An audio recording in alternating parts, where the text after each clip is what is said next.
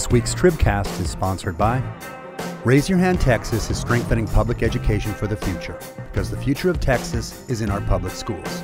Find out more at raiseyourhandtexas.org. And $10 million opportunity to meet unprecedented challenges facing Texans, sponsored by Lyda Hill Philanthropies. Lone Star Prize seeks solutions in the area of health, workforce, and the environment. More at lonestarprize.org. make sense of it? Well, I've known you such a long, long time. Hello, and welcome to the April 22nd edition of the Texas Tribune Tribcast. This is Alexa Ura. I'm joined this week by Justice and Politics reporter Emma Platoff. Hi there.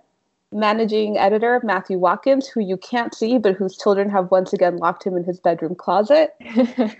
Hello. and CEO Evan Smith. Hi, I like being last. I know. I like to switch it up every once in a while. Don't go out of order, whatever order, quote unquote, that is. There's kind of a Ricky Bobby vibe here. If you're not last, you're first or something. So anyway, whatever you want to put me in this is great.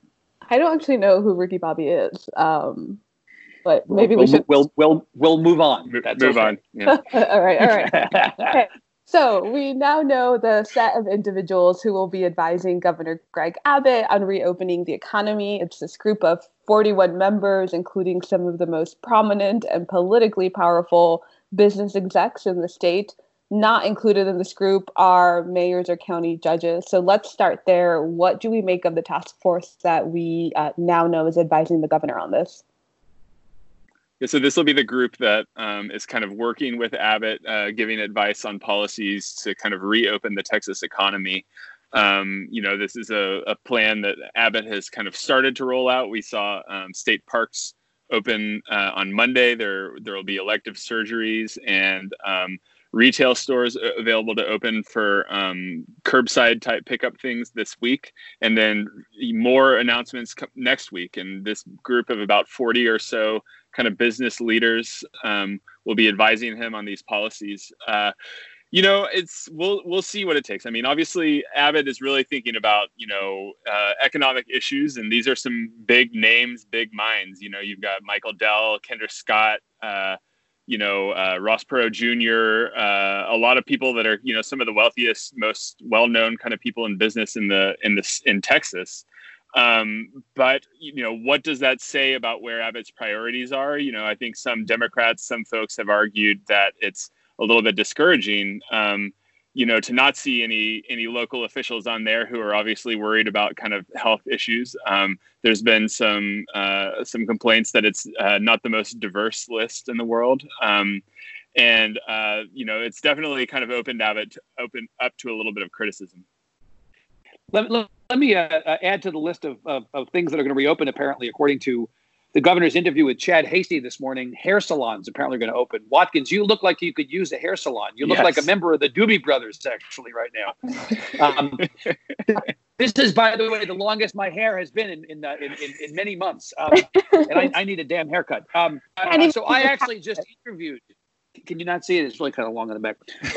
Um, I just, I, I, I just interviewed a member of the task force of the strike force, Kirk Watson, um, and we talked about this very subject that Matthew raised: the decision to to put together a strike force with these people and not those people on it. And so, yes, you've both called out the fact that there are no local elected officials on it.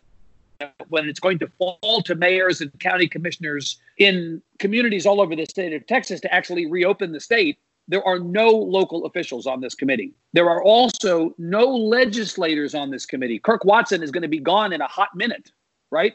Dennis Bonnen, the outgoing Speaker of the House, is only an advisory member to the strike force. Where are the legislators? And also, where are the Democrats, right? Where are the Democrats? I mean, hell, even Lupe Valdez got 40% of the vote last time. I mean, there are Democrats in the state. Why are there not Democrats on this? This is not a time for politics. The people who have complained, or at least reported, and we're among them, that it's a bunch of political donors who are on this color me shocked, right? It's the other stuff that I'm candidly more curious about. Yeah, I mean, so our colleague Cassie Pollock, in her story this week on taking a closer look at the task force, came up with the number where, you know, of the 41 task force members, including James Huffine and Mike Toomey, who are kind of the leaders of it, 27 have donated to Abbott's campaign since January 2015. So, I mean, at this point, do we just think of that as business as usual in the state? Abbott was asked about this yesterday at a press conference. I think he, uh, you know, to me, all of the criticisms we've laid out that have come from from Democrats and some local elected officials about the makeup of the strike force were pretty predictable, right? Things that he probably could have imagined people would be curious about and asking about. Um, I, I, believe his line yesterday was, you know, he's taking his guidance from doctors, not donors. Uh, of course, he is getting a lot of guidance from doctors. Um, John Hellerstedt, leader of the state agency, among them, but he's also clearly getting some guidance from donors. And um, I, I, think a few of us noticed his answer. He, he was asked about the diversity of the task force. Uh, as we know so far, even just from preliminary data, the impact of the coronavirus has been particularly harsh on uh, communities of color and low income communities, and the task force is largely white. And I believe his answer was um, he, I don't know that he quite addressed the question. He did point out that his chief of staff, uh, Luis Saenz, is Hispanic. So it, it, it was kind of interesting for me to see way that was phrased. And Hispanic, yeah. Um, but yeah, definitely some, I guess, some pushback on the makeup of the group so far. I mean, I think you know the fact is, Alexa, President Obama appointed a whole bunch of donors to be ambassadors. I mean, the fact is, in politics, I'm afraid to say, I'm sorry to say, this is the way the game is played. Until there's a reset of that, I'm not entirely surprised to see donors get appointed to things right? I mean, I, I don't know what to say about that. Yeah, I mean, I, I do think to to Emma's point, you know, when we do think about the people who have already shown to be disproportionately affected by this, and when you think about, you know, the reality is that the people who would be most at risk, separate from the elderly or the immunocompromised, but the Texans, often people of color working low paying jobs, that require them to interact with a lot of people, right? You're thinking about jobs where there's sort of this like high exposure to the public. And so when you when you look at this group and the advice that they're supposed to provide, I mean, this group may employ a lot of these folks, but can they represent them as you consider how to reopen the economy safely? Yeah, I'm not sure Michael Dell has a lot of perspective right now on what it's like to be like a waiter who lost his job and is, is right. struggling paycheck to paycheck. I mean, I think that is a valid criticism that you need kind of that voice, people who you know uh, understand that that you know situation that those folks are in right now. Yeah, I mean, there's also the extent to which there are no local leaders who, you know, some could argue are maybe more in tune with some of those needs just because they are on the ground. In reality, like he did have 200 54 choices of someone he could have picked, including. Right, and so don't yeah don't put don't put Steve Adler on there. We know you don't like Steve Adler. Guess what? That's not exactly a spoiler. But how about Dee Margo? How about Betsy Price? Those are two big city mayors who are out, right? Sure.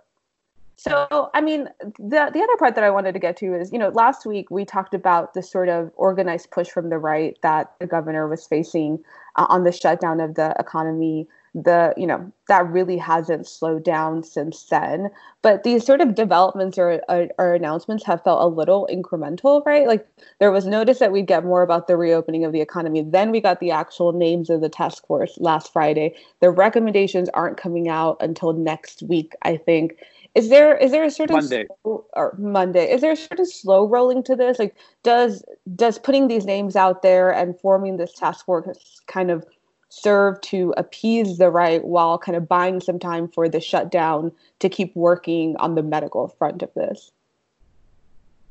I think that there's a little bit of that. I mean, I think um, there, you know, and you you see this in kind of what Democrats are saying. A, a lot of Democrats right now are really trying to portray Abbott as kind of being reckless and irresponsible and getting out ahead of what you know a lot of the experts are saying on this. And honestly, so far, the you know economic reopening have has been pretty meh you know it's been pretty minor. I mean opening state parks like people can walk around outside like that's not really changing that much. The um, i think most people saw the kind of retail to go situation and were not particularly alarmed by that. Um, the elective surgeries thing i mean uh, emma you had a story uh, last week about how hospitals are worried financially and also that they're not their beds are not getting filled up right now. So i mean so far what he's rolled out has has not been some kind of like dramatic swinging open the doors. Let's put these folks, you know, let's you know we're gonna unbend the curve or you know I guess unflatten the curve and and and go crazy here. I mean, you know, he he may not have the same level of kind of like forceful declarations that you see from you know uh, Governor Cuomo or um, other folks, but in terms of like his actual actions, he's not really taking a step out there. He's not doing the things that folks like Dan Patrick or you know Matt Rinaldi or various other people seem to be asking for these days. And even if you compare him with other, you know, prominent big red state Southern governors, I think the best example maybe is Brian Kemp in Georgia, who has, uh, to a certain extent, you know, follows following certain protocols, bars, restaurants, maybe not bars, but definitely restaurants, theaters, bowling alleys is on the list. Are we massage able, able to parlors? Massage parlors, uh, something I'm sure we've all been missing over the last month or so um, we, we do see people who are going a lot further than Abbott. And I think that is notable when you think about Texas as like the quintessential open for business state. He is being sort of more measured in his approach than, than some of his uh, colleagues. I, I, have to say, Alexa, I, I take some uh, pleasure in looking at the tweets from the People's Republic of Konni Burton, uh, and also um, and, and, also and also from the likes of of Matt Rinaldi and um, the Empower Texans folks who have been just absolutely up the governor's ass about this. I mean, the, uh, you know, the, the Governor Abbott is no one's idea of a liberal. Let us stipulate that. And um, and the idea that somehow the governor has not been an advocate for 99.9% of the agenda of people who put liberty ahead of all other values and virtues is kind of nutty. Um, I understand that people think that they want to have the freedom to make these decisions, but there are larger issues at work here the governor would argue from a public health standpoint. And the governor doesn't want to be, as, as Emma has correctly called out, he doesn't want to go full Kemp on the state of Texas because the consequences could be enormous. I continue to be amazed. I mean, we can argue about are we testing enough and that we're down near the bottom or maybe at the bottom of all states. We still only have barely more than 500 deaths after months of this. We have so many fewer deaths than states with much smaller populations. Um, you know, the shelter in place stuff, you could quarrel with the decision to do X or do Y, but we're, we're staying whole as a state. And I'm really, I'm personally really interested to see what the reaction of some of these same people will be if we end up in a situation like we did 100 years ago, where the second wave of the disease is worse than the 1st mm-hmm. That's the thing we're trying to avoid now. Um, and also, what are those folks going to do when it comes time to vote for Republicans on the ballot who supported the stay at home order, what are they going to do? They're going to vote for the same people they're complaining about. And they're not going to force his hand. He looks moderate and reasonable compared to some other people, as Emma's making the point. So, well, we it's kind of fun to have that that Twitter feed, though. I'll tell you what. we are going to talk about voting a little bit later. Of course, we are. But before that, um, I do want to talk about testing a little bit more. Emma, you wrote this week about Donley County up in the Panhandle, which appears to be, but may not actually be, the sickest county in Texas. Tell us about Donley County and, and why you zeroed in on it and what's going on there. Yeah, so we noticed Donley County because on a map of Texas, if you track the cases by population, so if you look at cases per 1,000 people, it looked for a long time, and I think today finally lost the top spot, but it looked like the sickest county in Texas. It had, um, it still has about seven cases per 1,000 people. It's a small county, 3,400 population, uh, give or take, and that's about 10 times the infection rate we were seeing in places like Dallas, Houston. Um, so of course we wondered why. And it turns out to be that there's sort of a more complicated answer. It's not just that, um, as some of the local officials there believe, there may have been some spread of the virus due to US uh, Route 287, which kind of goes right through town. And I, as Matthew Watkins can attest, has some really great rest stops if you're ever on your way to Palo Duro Canyon with your family. Um, yeah, I, I figured out also, after I saw the picture in the story that I had actually been one of those people going up to Colorado, uh, driving through. Not not at the implicated time, fortunately, no, but um, definitely fans of, of the Clarendon rest stops. But uh, what we what we learned and what I think is actually turning out to be the best explanation for why Donley County looks so much sicker than much of the state is that the only doctor in the county is a guy named John Howard, and he also happens to be the county judge. And he figured out really early on, you know, this is an elderly community, this is a poor community, this is a small and rural community. And he knew that a lot of his neighbors, his constituents, his friends could have really bad outcomes if they did get sick with this. They're 60 miles in either direction from the nearest hospital, and he's the, the only MD in town. So he has been testing um, at a rate, I think, at least four times at the moment what Texas is testing. And it's compared to his surrounding counties in the panhandle, it's just astronomically higher. And so his theory is basically that if you test more people, you get more positives. Um, and, and that's kind of the explanation we're seeing as to why the rate is so high up there, which, which I think, uh, you know, in the way you started us off was saying, what does this tell us about t- testing in Texas? I think it tells us that um, there would be a lot more information that would probably look bad if there was more information at all. Yeah, I mean, I think in some ways, the. Don't you think, Emma, that. Go ahead, Evan. Oh, no, I was just going to ask Emma: Is does it have to do with the willingness to test, or does it have to do in some cases with access to the supplies to test? It's easy to do more tests per hundred thousand or per thousand in a county where you don't have that many in raw numbers, right? If you run into a situation where you're in a big county, you might want to test, you might be willing to test, but aren't the supplies also an issue?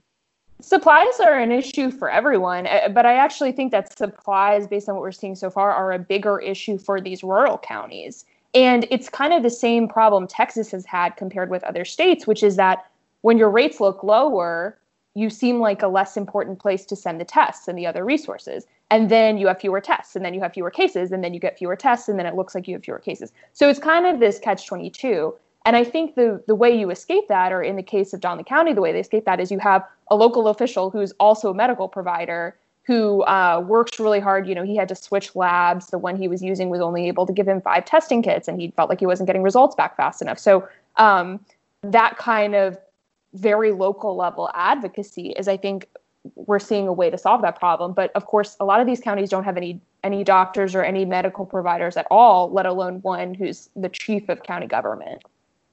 Yeah, I mean, I think uh, what is so interesting about this is that at this point, Donley County has so much more information about its residents and the state of this outbreak that and to guide some of its decision making than the state does. I mean, it, obviously you get to a 2% of Donley County residents who have been tested much quicker if your denominator is a lot smaller. But if you're thinking about what decisions to make locally, that county judge is going to have a lot more information than the state does at this point.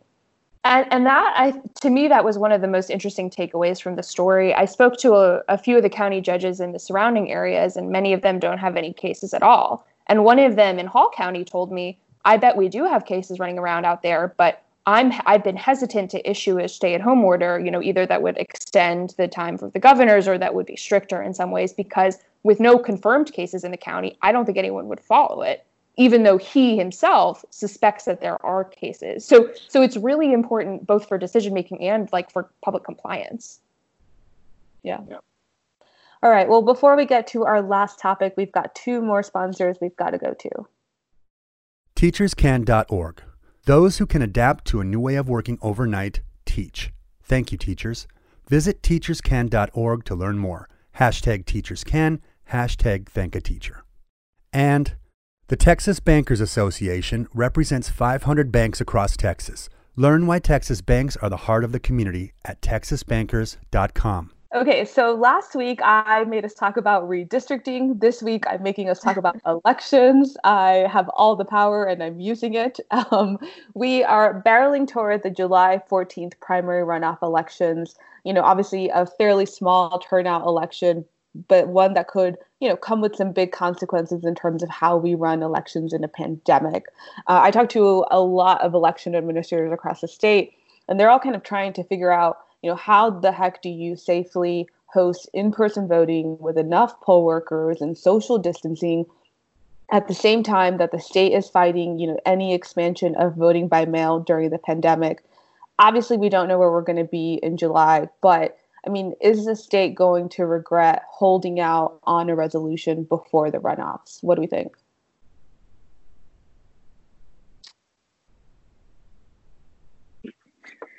We're all waiting for you to answer your question. Yeah. my own question. yeah. Why don't you ask somebody who actually knows something, which is to say, you. Um, I want to know what y'all's reaction is. I, I think the state's going to do everything it possibly can to avoid allowing expanded uh, vote by mail because the consequences of that would be um, a political earthquake, I suspect. Yeah, it's Um, the they don't want to set a precedent, right? They don't want to set a Right. precedent where we did it this time in this emergency situation and it turned out okay, you know. So Right. now we can keep doing it. Uh, you know, it, the obviously it won't affect kind of the partisan outcome because it's primaries. You've got a Republican primary and Democratic primary, but um, if there's this, you know, they would say there's a concern about widespread fraud. I think there's a lot of debate over whether that is actually true. But if you have this election and you don't have the widespread fraud, then the question becomes, why can't we just do this every time?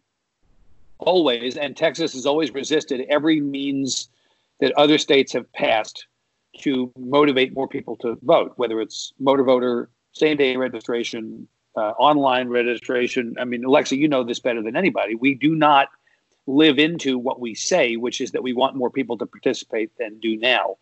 There are a lot of things we could be doing. And obviously, vote by mail is one of them. Look, what happened in Wisconsin is a classic be careful what you wish moment for people who resist this the folks in Wisconsin who resisted vote by mail, aided and abetted by the Supreme Court, thought that was going to affect the outcome of the election in their direction. And it turns out voters were willing to crawl over glass to vote in person. If you made them choose between democracy and death, they said democracy. Right? They they they were not going to be be kept from voting, and the outcome of that election was not the way that people expected. So it could be a damned if you do, damned if you don't thing. And in the meantime, and uh, uh, telling Alexa once again something she knows better than anyone, the burden is on these local election officials who have to figure out, with all of this uncertainty, you know, one level of uncertainty, what what stage will this virus be at in July? Another level, where will this court case be at in July? You know, will the state have changed its position? And they're doing things like asking, you know, can we have a drive-through? Do- Do we need to buy thousands of pencils and allow people to vote on screens using the erasers? Like these elaborate schemes Right. that they may or may not use, all because we can't seem to come to a resolution statewide about what, what should happen. Yeah, I mean, I think something that was interesting when I was talking to uh, local election administrators is that there's not like a general consensus on expanding voting by mail or even like going to an all mail election. Like, obviously, someone running elections in Bexar County where they can run a pretty massive mail in program in house versus someone running tiny Aransas County where the staff of two people, you know, they're starting from very different places in terms of being able to turn this around. But I think that the lack of clarity going into this is what's really kind of hampering any of this planning and could I mean there could be some real fallout both in July in November like something that came up quite a bit when I was talking to these election administrators was how much this felt like the voter ID fight when you had all of this back and forth in the courts while administrators were trying to keep up and train their poll workers. And in the end you know you had people getting different guidance on election day. And you know obviously we saw the insanity in Wisconsin that ultimately did actually disenfranchise voters. And I, I mean that, that that's sort of the risk even if it is like a you know damned if you do damned if you don't on the administration side there without a doubt if we are not careful about this we will have even more disenfranchised voters come election time um, I just think about how Texas is not that great at running elections in normal times. Like, how in the world are they going to do Right. this? And like, I mean, you know, we saw this in the uh, the prime the March primary where there were people, you know, lines around the block and and people waiting till 1 a.m. in the morning later than that to vote. You know, how long is that line going to be when everyone has to stand six feet apart from each other? It's going to be, you know, you're the one line is going to start at one voting center and go to the next one. It's going to be crazy. we're we're going to be tweeting fire stand standard at like seven in the morning, Matthew, right? exactly.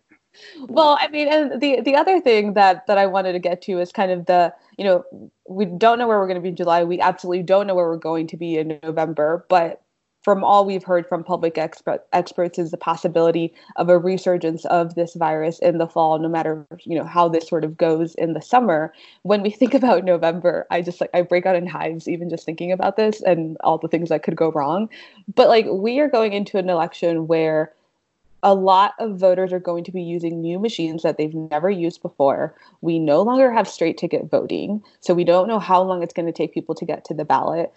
Get through the ballot. And now the ballot is getting even longer because all of the municipal elections from May that were postponed are now being added on to the bottom of that. And so there's like no way to know how long people will take, no way to know how long the lines will get. If you have six people standing six feet apart, what if it rains on election day? What if there's hail on election day and you've got people like going through parks and parking lots and all of this? I mean, I think when when we think about what does this mean for November? I'm curious what y'all see the risks both at, from like an election administration standpoint, but also in who are the voters that are affected by this and what does that mean politically for the outcome of those elections? I think it's impossible to know, but I think kind of the one thing that Evan said, you know, bears uh, repeating, which is that people will go to great lengths to vote. I mean, we we saw people staying up at Texas Southern until what was it like three, four in the morning. We saw people in the middle of like at what at so far has been the peak of the COVID nineteen crisis going out to vote in, in Wisconsin. So um, I mean, it might be a mess. I don't I don't think anyone can predict how it'll affect elections you know whether it will drive certain thing certain segments of society i mean there's obviously the um, the vulnerable um, populations that um, you worry about it driving turnout to but then there's also the um, traditionally Republican populations of older folks who might be hesitant to go out there and vote too. So um, there's there's just you know it's it's my favorite thing to say on the Tribcast that just nobody knows anything right now, but it's it's true again. It really is becoming your calling card. It's getting a little boring. it, it, ought to be a drinking game. Every time the beard says nobody knows anything, we chug, right? That's it. yeah, I mean, I think, but I think there are like real questions about, you know, you often hear this more in political terms, like who does more mail-in voting help, quote unquote, and which is obviously kind of a problematic way to think about it when you're when you're weighing politics against voting rights and access. Uh, but I think there there is so little that we know about voting behavior, even in normal times, even more so in a pandemic when you have all of this uncertainty. It just it seems impossible to even set ourselves up for what was supposed to be, you know, a historically high turnout election in November and in the middle of all this. Oh, breaking on in hives. Um, all right. Well, uh, we are just about out of time as always. Thanks to Spoon for our theme music and to Raise Your Hand Texas Lone Star Prize hashtag Teachers Can, and the Texas Bankers Association are sponsors this week. On behalf of Emma, Matthew, and Evan, and our producer Jacob, this is Alexa. Thanks for listening.